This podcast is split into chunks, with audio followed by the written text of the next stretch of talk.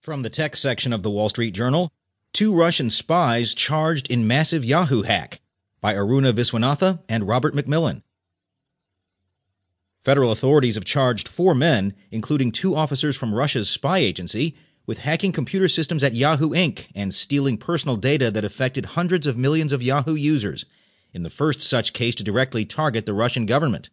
Two of the men, Dmitry Dokuchayev and Igor Sushchin, are officers at Russia's secretive